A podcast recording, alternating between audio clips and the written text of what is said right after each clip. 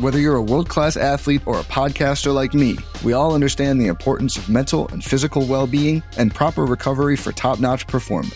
That's why I'm excited that Unifyd Healing is sponsoring this podcast. Unifyd Healing is a new and super innovative global network of wellness centers powered by Energy Enhancement System, or EE System. If you haven't heard of the EE System, you'll want to listen up. This technology promotes wellness, deep relaxation, purification, and rejuvenation. At hundreds of locations across the globe, access to a center is easy and affordable. Interested in experiencing the EE system technology for yourself? Go to unifydhealing.com slash bluewire to learn more and find a center near you. That's U-N-I-F-Y-D healing.com slash bluewire. No material or testimonials on the Unifyd Healing website are intended to be viewed as medical advice or a substitute for professional medical advice, diagnosis, or treatment. Always seek the advice of your physician or other qualified healthcare provider with any questions you may have regarding a medical condition or treatment and before undertaking a new healthcare regimen, including EE system. The Action Network Podcast. I'm just about that action, boss.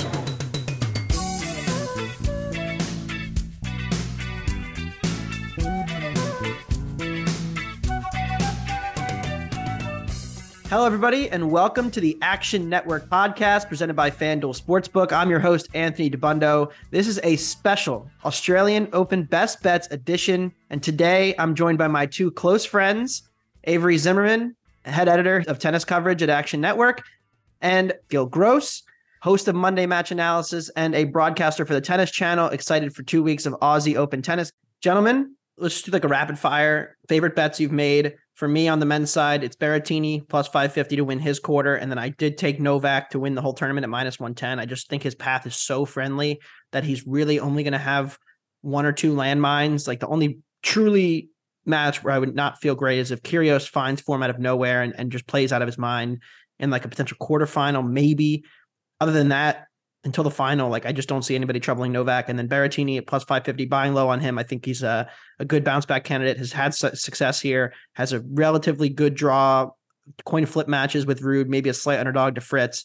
Uh, but do think he rolls past Murray in the first round too. So those are my two favorite bets here. You guys both like Garcia. Avery, what do you have so far? Yeah, Nor- Norrie just about my favorite play to win that quarter. Fritz to win his quarter as well. Medvedev, I'm really liking as well at, at that price. I think he's going to be really dangerous. Uh, Garcia, like you noted, I think is a great price. I think Danielle Collins at 25 to 1 or, or even better is, is an awesome look as well. Novak, I tell myself every year that I can't do it at minus 110, minus 120. And every single year he drops one or two sets, maybe has a tough match, and I'll regret this, but I'm not going to do it. Avery and I did agree a lot. Um, I love the Norrie plus 600. I love the Fritz plus 275. I would take Djokovic to to win it. I I just think there's enough things going for him, especially because I do think that quarter uh, has the potential to really blow up in his favor, um, and I could see him, you know, playing Andre Rublev in the in the quarterfinals and Fritz in the semis. I mean, the path that I have drawn out for Novak is uh, is really really favorable. Um, I mean, even up to the final, where you know I think if Tsitsipas and Medvedev play, I actually like Steph. And that's a guy Novak has beaten nine times in a row. Like the the way I filled out my draw, it is a breeze uh, for Novak. I know we're very excited to be nocturnal for the next two weeks as we alter our sleep schedules and get ready for tennis overnight into the wee hours. The biggest thing hanging over this tournament, I think, has to be the absence of Carlos Alcaraz. Won't be able to defend his title in New York. Uh, he will not be able to go for the back to back slams. He picked up a leg injury. That leaves Novak Djokovic as the clear favorite right now at FanDuel Sportsbook, minus 110 to win the Aussie Open. He was not able to play last year because of the whole vaccine saga that went down. He is playing this year. He is the fifth seed. He got a pretty favorable draw. We'll start with Gill. When you're looking at this draw, is it Novak or does the field have any real chance of pulling it off in a best of five? It's pretty much Novak, and and first of all, great to be on these Action Network airwaves where I interned in in 2018, and I've always just really wanted to be on a podcast with Tina. Tina, woo pig suey. Uh, Novak's won five out of his last six events. He's won the Australian Open nine times. He's fresh coming into this 2023 season. That's kind of the silver lining for how much time Djokovic missed last year, is he's kind of in that perfect happy medium of he played that indoor hard court season. He's gotten in plenty of matches, so he's match tough, but also he is by no means or by any stretch worn down, which uh, I know is usually the case for the Australian Open, but sometimes for these top players, it actually can be tough. The offseason is like three weeks, uh, especially if you're playing Davis Cup. Then you look at the draw, and it's another check in in the box for Djokovic, at least how I have it playing out. So yeah, it's really hard to see any room for Djokovic skepticism unless you're really worried about the hamstring. And that's the thing I want to pose to Avery because we did see that he ended his practice session short uh, on Wednesday. Uh, are you concerned at all about the leg injury? We've seen Novak feign some injuries, win this tournament despite battling injuries. Are you any concerned? Does that stop you from betting Novak? Are you going to wait and see how he looks the first couple rounds? How are you playing the outrights in this tournament, knowing we have such a huge favorite? I think Gill kind of hit the nail on the head. It's it's hard to be too concerned about Djokovic, especially considering how strong he is at this event. I think I, I don't have much concern over that hamstring injury either. He took the MTO against Medvedev in the semifinals last week, came back, had no issue, won that match in straight sets, went on to beat Korda in a super physical battle. So my concern level is very low for that. And you consider how, just how dominant Djokovic is at this tournament and against a field that, frankly, I don't think he'd be much shorter or much longer, honestly. Um, even if Alcaraz was in the field, I think you'd probably see him maybe plus 110, plus 120, but much not much more beyond that. So considering all of that, I don't think maybe as a tough match round four against Carreño Busta, who's not in the best of form either. Against then, until then, you know, these aren't players that are going to give him much of an issue. So unless the hamstring really is a big problem, which I don't really think it is based on everything that he's said, you really don't need to be too concerned about Djokovic, at least until the quarterfinals. I did bet Novak minus 110 as soon as the draw came out. I looked at it and I'm like, okay, Nadal, Medvedev, Tsitsipas, all on the opposite side of the draw. Some other landmines, you know, some notable names in his quarter for sure with Kyrgios, and we'll get into that in a minute. But I'm rolling with the chalk, and I took some Novak minus 110. Yeah, I don't blame you. I mean, a couple things to note. First of all, he tore his oblique two years ago and still won the event. This is definitely less serious than that. Now, I'm not saying, you know, you feel good as a better if something like that happens, but also uh, the key is he's out there playing. Like Avery, like Avery said, he played that Adelaide final. He is out there playing one set uh, at at practice with Medvedev. Like this seems like something he's feeling slightly, but it's going to totally go away. It it offers a little bit of intrigue just for that first round match against Roberto Carballes Baena. You just want to see what he looks like. I bet it goes away after that. All right, well, we'll get into the quarters now because I think the best way to attack this tournament is looking into the other markets. When you have such a huge favorite, you can have your long shots, you know, your 40 to 50 to ones. Somebody will convince you to take Matteo Berrettini or Sebastian Korda off of recent form or, or whatnot. But I want to look into the quarters. I think it's the more interesting way to bet this because it is just so hard to cash these big long shots in these majors. And we start in the first quarter, the number one overall seed, the defending champion, and he's not even the favorite to win his own quarter. He's plus 275 to win this quarter, and he got an absolute bear of a draw. And Rafael Nadal did. He gets Jack Draper in the first round. He has Med in the quarter. He has Korda in the quarter. It's a really difficult draw for Nadal. Uh, Avery, what, what, were your initial takeaways? And is there anybody you're eyeing uh, to win this quarter? And, and, how do you assess Nadal's form coming in? Uh, tough spot for Nadal to say the least. I don't know when the last time we came into a Grand Slam first round and Nadal is, is already down to minus 110. I think that's absolutely crazy. And and I think beyond that, it doesn't get much easier with Brandon Nakashima. That's not going to be an easy test, especially considering how much he struggled uh, over recent months coming into the season. Uh, I think it was six of seven that he's he's now lost, and uh, I don't know how much faith maybe you want to put into that United Cup, but at the same time, he he really struggled from ahead, which is for someone that's a, a seriously good front runner, a, a big question mark.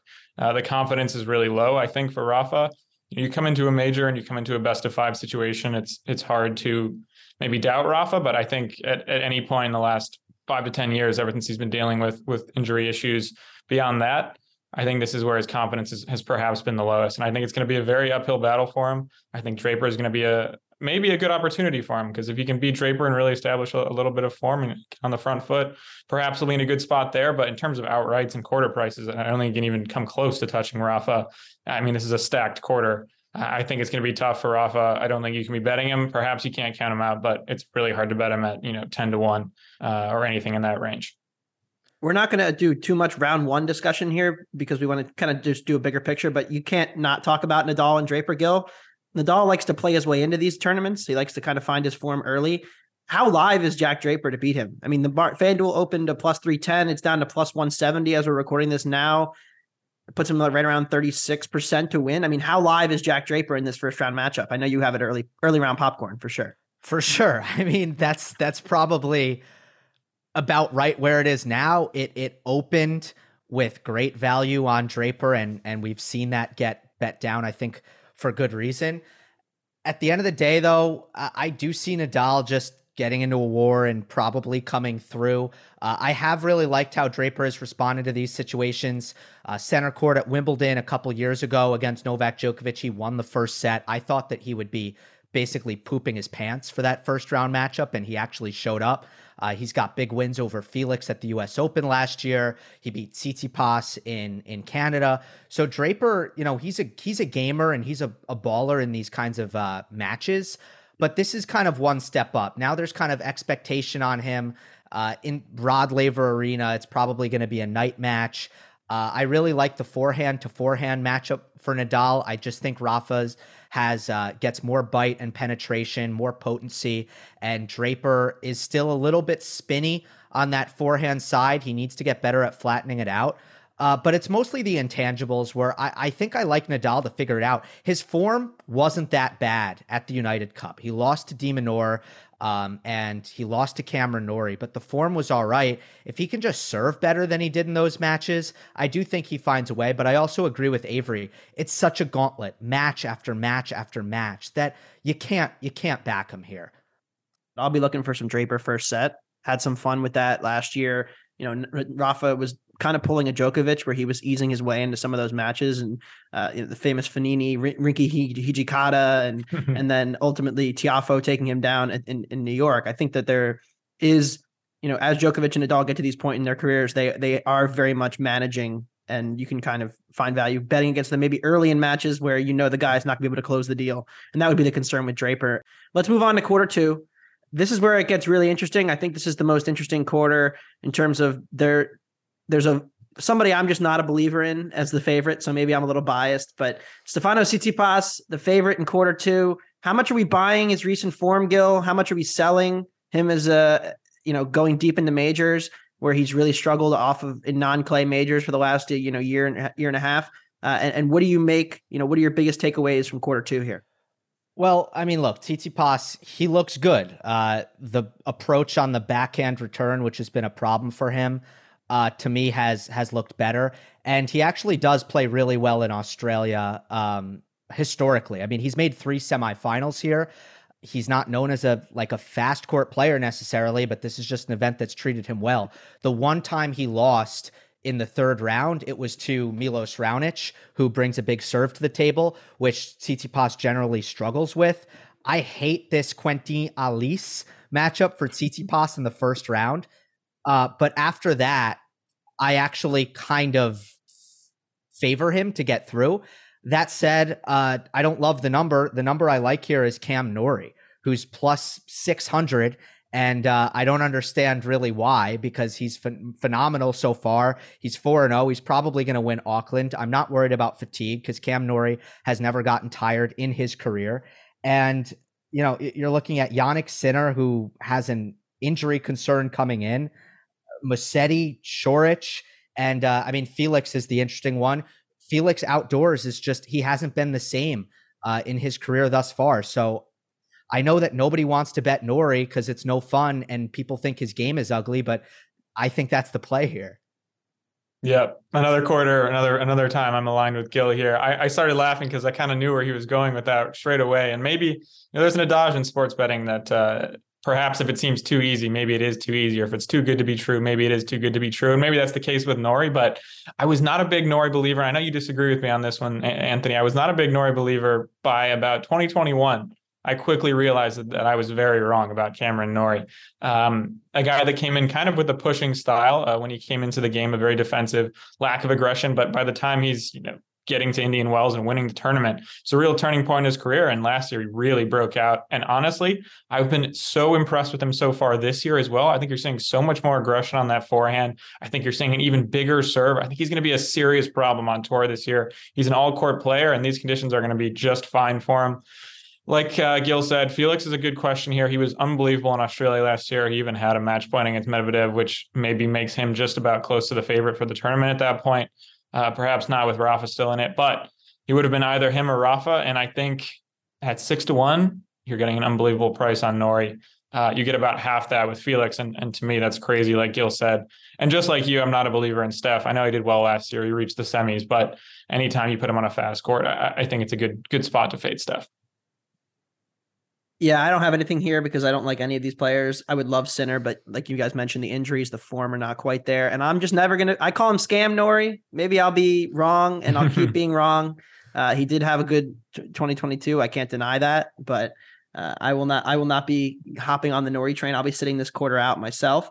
Uh, but I think the interesting thing is we talk about the depth. I mean, you go down the odds board in this quarter compared to the one we were just talking about, and the sixth guy on the list is Botic van de Zandschulp, which we all like as a player. He's fine, but like there's no ceiling there, right? Like I think that's kind of the point. You know, Griekspoor is is is down there, Musetti, Wawrinka, the, the, the corpse of Wawrinka making a comeback. Like the depth in this quarter is just so much weaker than the other quarter that I think uh, it's hard to you know find the long shot who's about to make a big run in this one too. So I think ultimately it's chalk, but ultimately Norrie and Felix on a collision course for the round of 16. That will be a fascinating matchup for sure.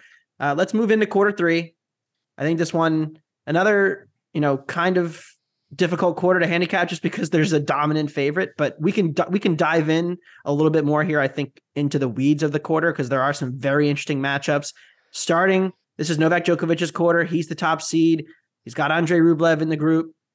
What do we make of Rublev and Thiem in round one, which after Nadal Draper is probably the second most exciting matchup of the first round? Rublev tends to play Thiem really well. Um, they played in, I think it was Hyon uh, last year, and Rublev played at a really, really high level in that match.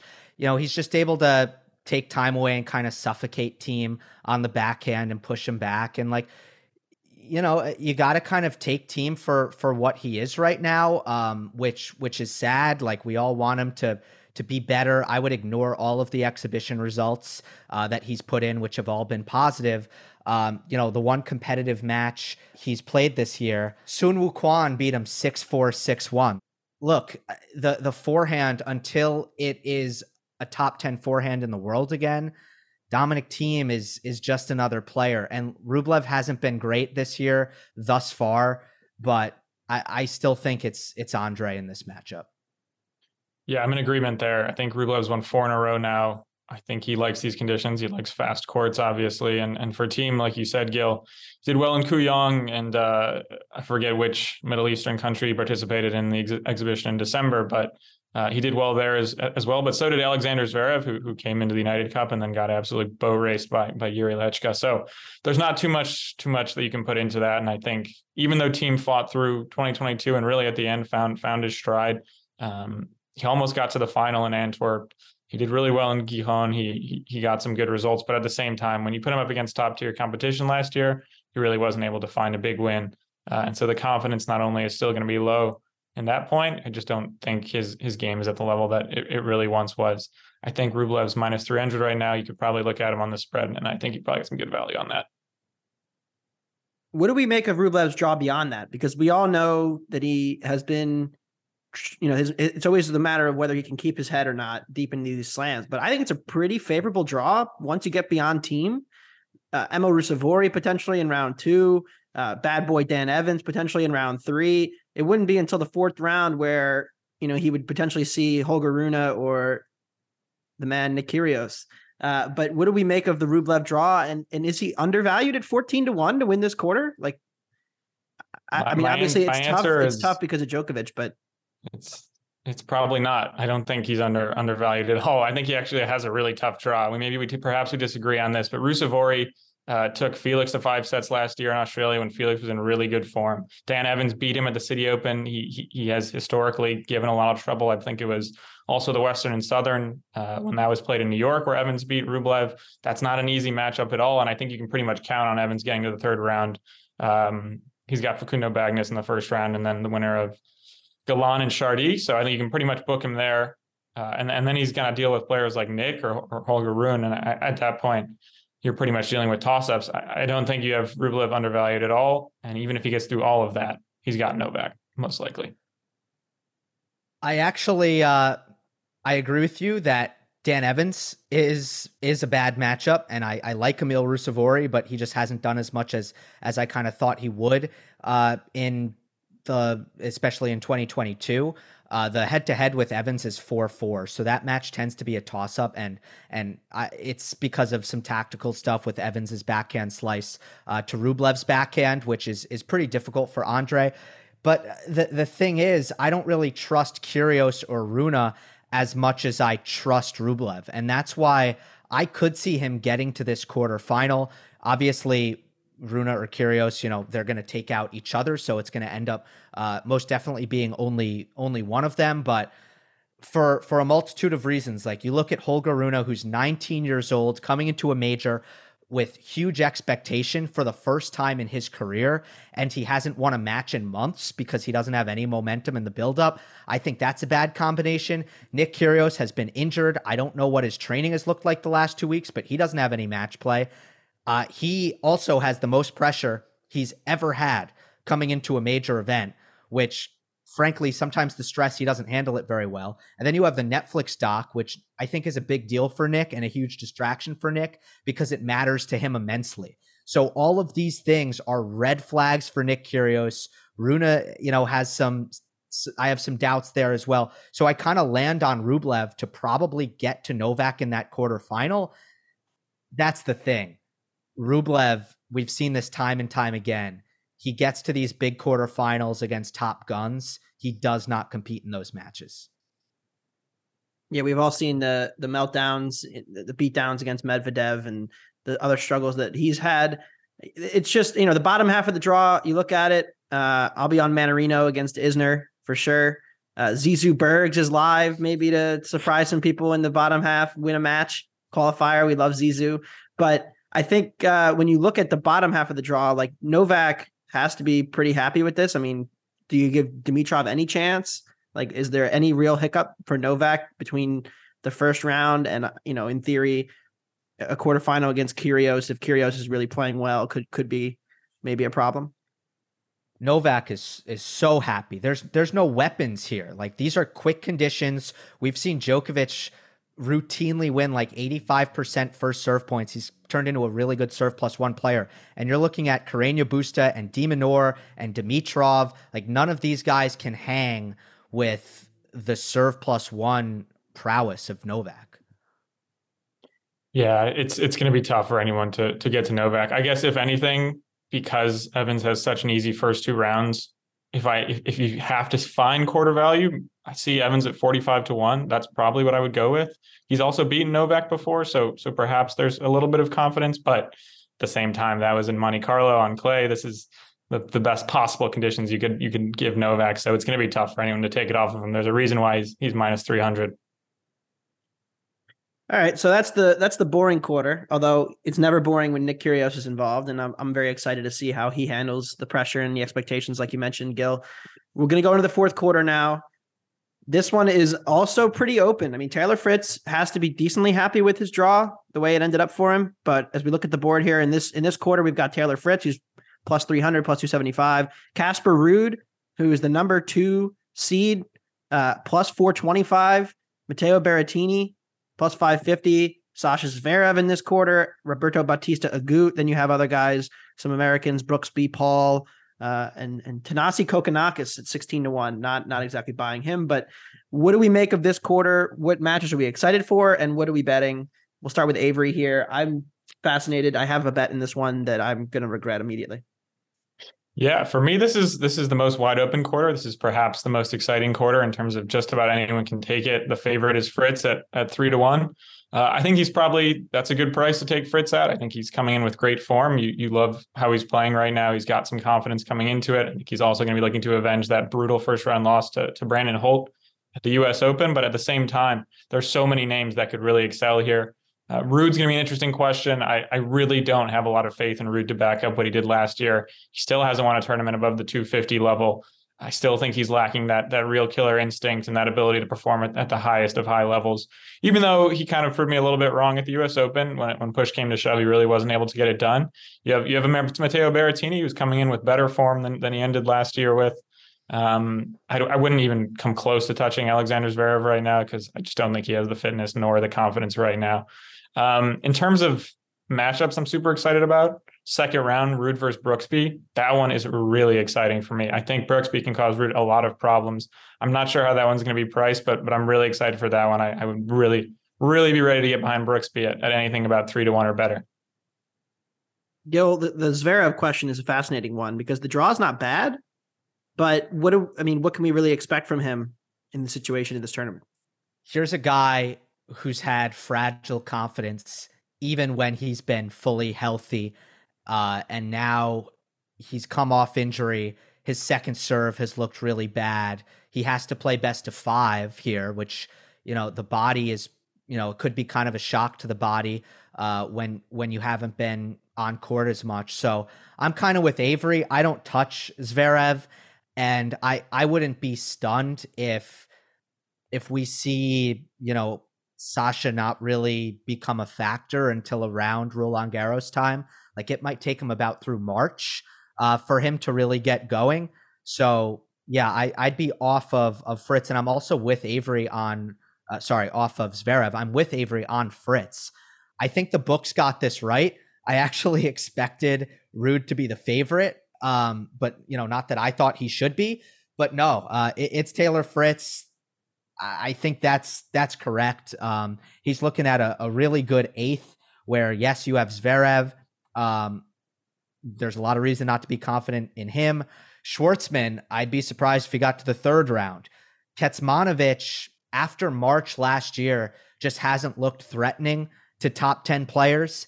These courts are quick, um, which, you know, Fritz actually, there's some things to like about his game on kind of all speeded hard courts. But I think with the serve and the aggression, the precision on the backhand, and just the level he's brought for a long time, uh, you know, the last year plus, really starting at the end of 2021, it's legit. And by the way, he's never lost to Matteo Berrettini.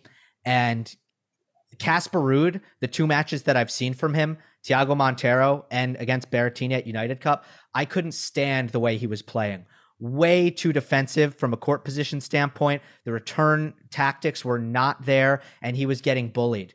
Uh, so I'm I'm not high on Ruud coming in as the number two seed with a chance to get to world number one. Uh, will be fading that. We talked about Ruud, and he he housed Berrettini at the U.S. Open. I thought that was a, a very disappointing showing from Matteo in New York. These courts, does it is it playing faster than than New York? Is it playing slower? How does that impact a potential clash between those two again? Because we did just see them. Berrettini got some revenge. What can we expect in a potential third matchup here? Which it seems pretty likely that they're on a collision course for one another, unless Avery's Brooksby comes through in the second round. Yeah, yeah. I think it's more about form. Berrettini just couldn't get going last year and didn't really look like himself at at any point because it was such a stop start season uh, from all of the injuries that he had. Um, and you know, Ruud came into that match kind of the underdog, and he he played the best match of his career, like straight up. Um, I I feel like we would have some some mean regression here, where like Berrettini should have the edge on a really fast court in this head to head, and you know he just didn't have it that one day at the U.S. Open. I think if they play again, it'll go back to that. To your question on the court speed, the US Open and Australia are both just fast now. Um, the Dunlop balls that are played with at the Aussie, I think that's the biggest factor for why we see so much, uh, we see quick conditions. Whereas the US Open, it's the court surface. And, you know, doesn't matter the court, the balls. Reality is good servers, aggression. It's really rewarded now at both hardcourt slams, where for a long period of time, the US Open was really, really slow. It's not like that anymore. Avery, should I be worried about Robbie Batts if I was thinking about betting Berrettini to win this quarter? I would not be too concerned about Bautista Agut. I think there's very specific core conditions where you really love you really love Bautista Agut, and it's it really shows up. Let's say in in Doha and places like that where you have the, the medium fast courts. Uh, I would not be too concerned about him here. I know he's had some success on, on courts like these, even at Wimbledon as well, but I, I don't think he comes in with serious form. I don't think he has the the game that's really going to trouble someone that has these huge serves. Players like Berrettini that can get so many free points. Um, I wouldn't be. He's he's going to be a lot of a non-factor for me. At the same time, he's one of the most consistent players you'll ever see. We heard Casper Ruud saying, you know, a month or two ago that he looked up to Roberto Bautista Agut, which was one of the funnier things I've heard in a while, even though you know it's a consummate professional. Uh, I think you see a lot of similarity in how they kind of look at the game and and and how they attack the game in terms of, as Gill said, being very defensive, very neutral a lot of the time, extending rallies, being very comfortable with that. Uh, and I think that also is why on that Berrettini versus Ruud note, why an informed Berrettini is really dangerous to Ruud. Um, if Ruud tries to get defensive and play conservatively on these faster courts, uh, I think Berrettini will be able to really take advantage of points, get ahead, get that first ball, so many free points, and, and it's going to be a big problem for Ruud. I think as we saw in New York, you, you will not see a lot of fun backhand rallies, but I still think that's an edge to Matteo. That's it. I'm in Berrettini plus 550 for me in this quarter. That's my bet. I'm riding with Matteo. I think Gill made a good point. You know, we weren't that far. I mean, Matteo was in deep in you know in, in the quarterfinals, semifinals last year here and he did have a, a, really poor second half. You feel for him at Wimbledon with the COVID situation. Then he was not healthy for most of the second half in North America and the U.S. Open. Not at his best. I think this is a, a good buy low on Berrettini, who I think how much worse on a hard court is he on a faster hard court is he really than Taylor Fritz? I think that's my question, uh, Gill, to you.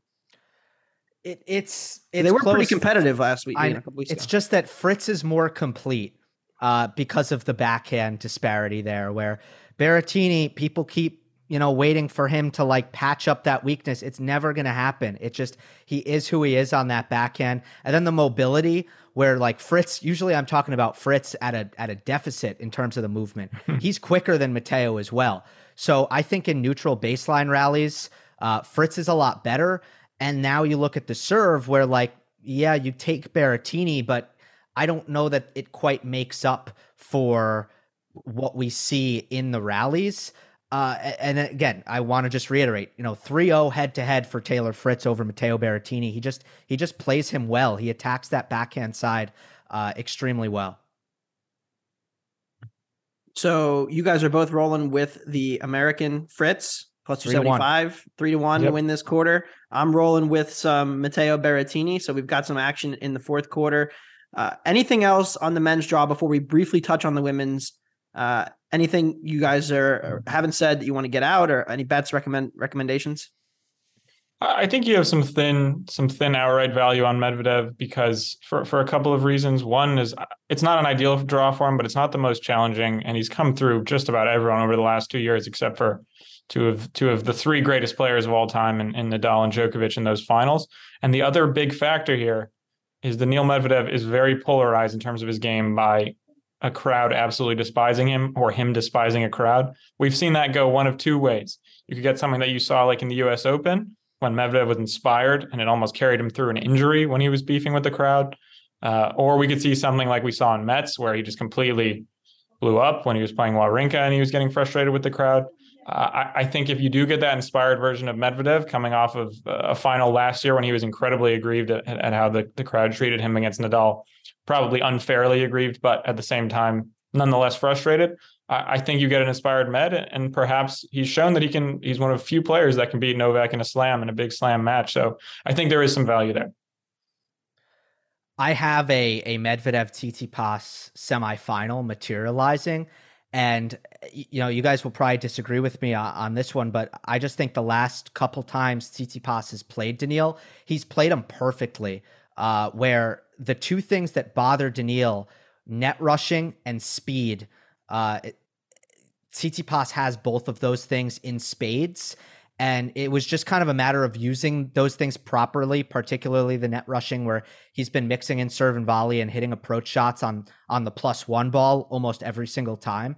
And you know, this head to head, which for a, a, little while favored Medvedev early in their careers when Tsitsipas was too busy being emotional about what happened uh, in Miami. Uh, ever since then, it's kind of turned for for Stefanos. So if I were to take an outright outside of Djokovic, it would probably be Tsitsipas, but I might wait after that Halys match in the first round because uh, that would uh, again I would I would have a close eye on Halys Tsitsipas given the way the Frenchman is serving. Tsitsipas and Medvedev met in the semifinals last year. I thought Tsitsipas played a great two sets, but then I mean he just disappeared in the mm-hmm. in the second, uh, third, and fourth set. And Medvedev rolled him, and that was really Medvedev, I thought at the height of his powers, and I think he's he's just not the player that he was at that point. I think it's pretty clear that whether it's the tour figuring him out or, you know, Gill, you've talked about this on your show, whether it's all of the geopolitical stuff that's gone on, the mental, you know, distraughtness of losing that final when it was on his racket and he was a few points away from icing it, uh, just hasn't been the same player. And so I, I just don't know what to make of Medvedev. I'm one of the bigger Medvedev guys that you'll find, but I, I'm probably staying away from him in this tournament. If he were to get a head to head with Nadal, I would be fascinated to see just that match play out. So I'm kind of rooting for that to happen. But you know, we you, you guys are mostly experts on the men's side, but we do want to touch on the women's side of the of the draw a little bit. It's kind of similar in the sense that there's like a clear number one overall. But I think we're all, I'm, I'm not sure what you guys think, but I think Iga is clearly a little bit more vulnerable at the top than Djokovic is. Of course, best two out of three is a lot different than best of five.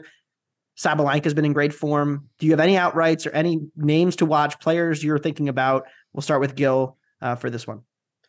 I agree with you about uh, about Iga and and her draw is is not ideal. Where especially if you look at Rybakina and Danielle Collins, two power players who on this fast surface can just take advantage of of Iga's serve, just not really holding up its end of the bargain at all times, and I think that matters in these conditions.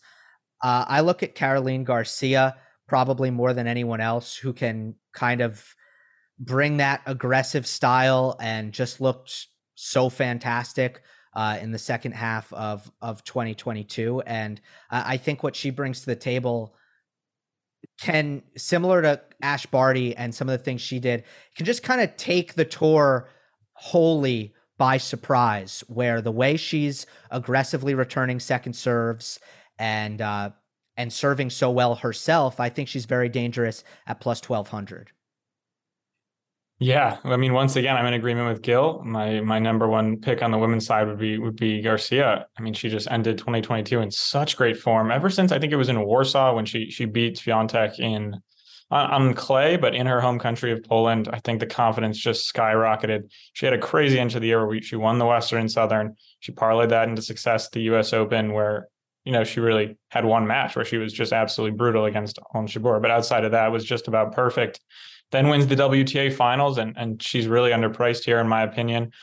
Iga, I think we're all in agreement, is, is super vulnerable in these conditions. She got absolutely smashed against Jessica Pegula last week. She looked completely out of sorts. And maybe part of that is the fact that she had to switch locations and, and that definitely favored Pegula a little bit. But when you have these fast courts, it's hard to get behind Swiatek. I was a bit surprised that that she won the US Open uh, last fall, but at the same time, she came out of some tough situations. I think her first round opponent, Jule Niemeier, she had her in a real spot of trouble last year, and that was the closest she's really come to to, to losing. I think she was up a set and, and a break in, in the second set. And then after that, I think the tank just emptied for Niemeier and, and she kind of collapsed a bit. And Iga, to her credit, took advantage of that and, and really took control of the tournament from there, even though she struggled with Sabalenka a little bit, sometimes with Pegula, But for the most part, she was pretty consistent.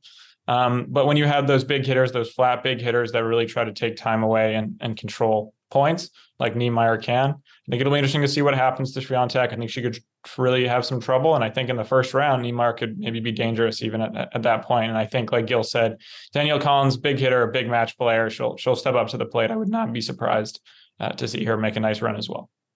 One power player you mentioned briefly was Sabs coming into the tournament. Sabalenka in great form seems to have figured out the serve. Is she consistent enough to win this slam? Like I think that's the biggest question. And uh, you mentioned Niemeier. I mean, Iga couldn't get a forehand in the court for a set and a half until she finally figured it out. But uh, does Sabalenka, you know, she's the second favorite here. Does she have any real chance, Gill? Uh, where, where do you assess her form coming in? I think she does have a chance. I, I just think everybody's onto it. I don't I don't think the price is there at plus seven hundred in a wide open women's field. Uh, but you know, she has the firepower where it's hard to see it not coming together for her at some point. And I just think uh, mentally, although last year on its surface was really rough because of the second serve, I, I feel like she's become a player who actually does have some decent uh, resilience and, and match toughness, which she really lacked early in her career, where she would just she would just throw in an absolute dud um, at, at some point it seemed like within her runs especially at majors. I, I, think sabalenka will get one at some point. I just don't know if the price is there. Yeah i'm in agreement on that. I'm, I'm really not confident the, the price is there either. I think part of the reason, like Gill noted, she is actually surprisingly resilient for someone that has the second serve issues. I think when you see those massive second serve problems, like with players like Zverev, there is a serious confidence issue, but she's quite aggressive on the second serve, which contributes to that. And I think that also results in her getting a lot of free points, a lot of easy first balls and that second serve points. So I don't necessarily think that's the, the massive issue for Sabalenka, but at the same time, at, at seven to one, it's really just not there considering she still does have those second serve problems. And if she really has a poor match, she's she's definitely there for the taking. All right, well, that'll just about do it for us here. Aussie Open Preview Pod. We need to make this a regular thing. Wimbledon, you know, we'll get together for maybe each of the majors if our producer Matt Mitchell will allow it, which I think he will. Uh, but we thank everybody for listening. Thank you to Gill Gross. Thank you to Avery Zimmerman. Be sure to check out Gill's stuff uh, on his YouTube page. Uh, I'm a proud member of his page, and, and I learn a lot about tennis from watching him every Monday, Monday Match Analysis. Avery, head of our tennis content. We're going to have a lot of great stuff, day to day, big match previews, everything you can possibly want. So if you have, uh, you know, an inability to sleep late at night and you want to watch some tennis, I mean, there are a few great sweats like watching a five set tennis match, just an emotional roller coaster. So I uh, hope you join us. And thank you all for listening. This podcast has been presented by uh, FanDuel Sportsbook. I'm your host, Anthony Dabbundo, signing off.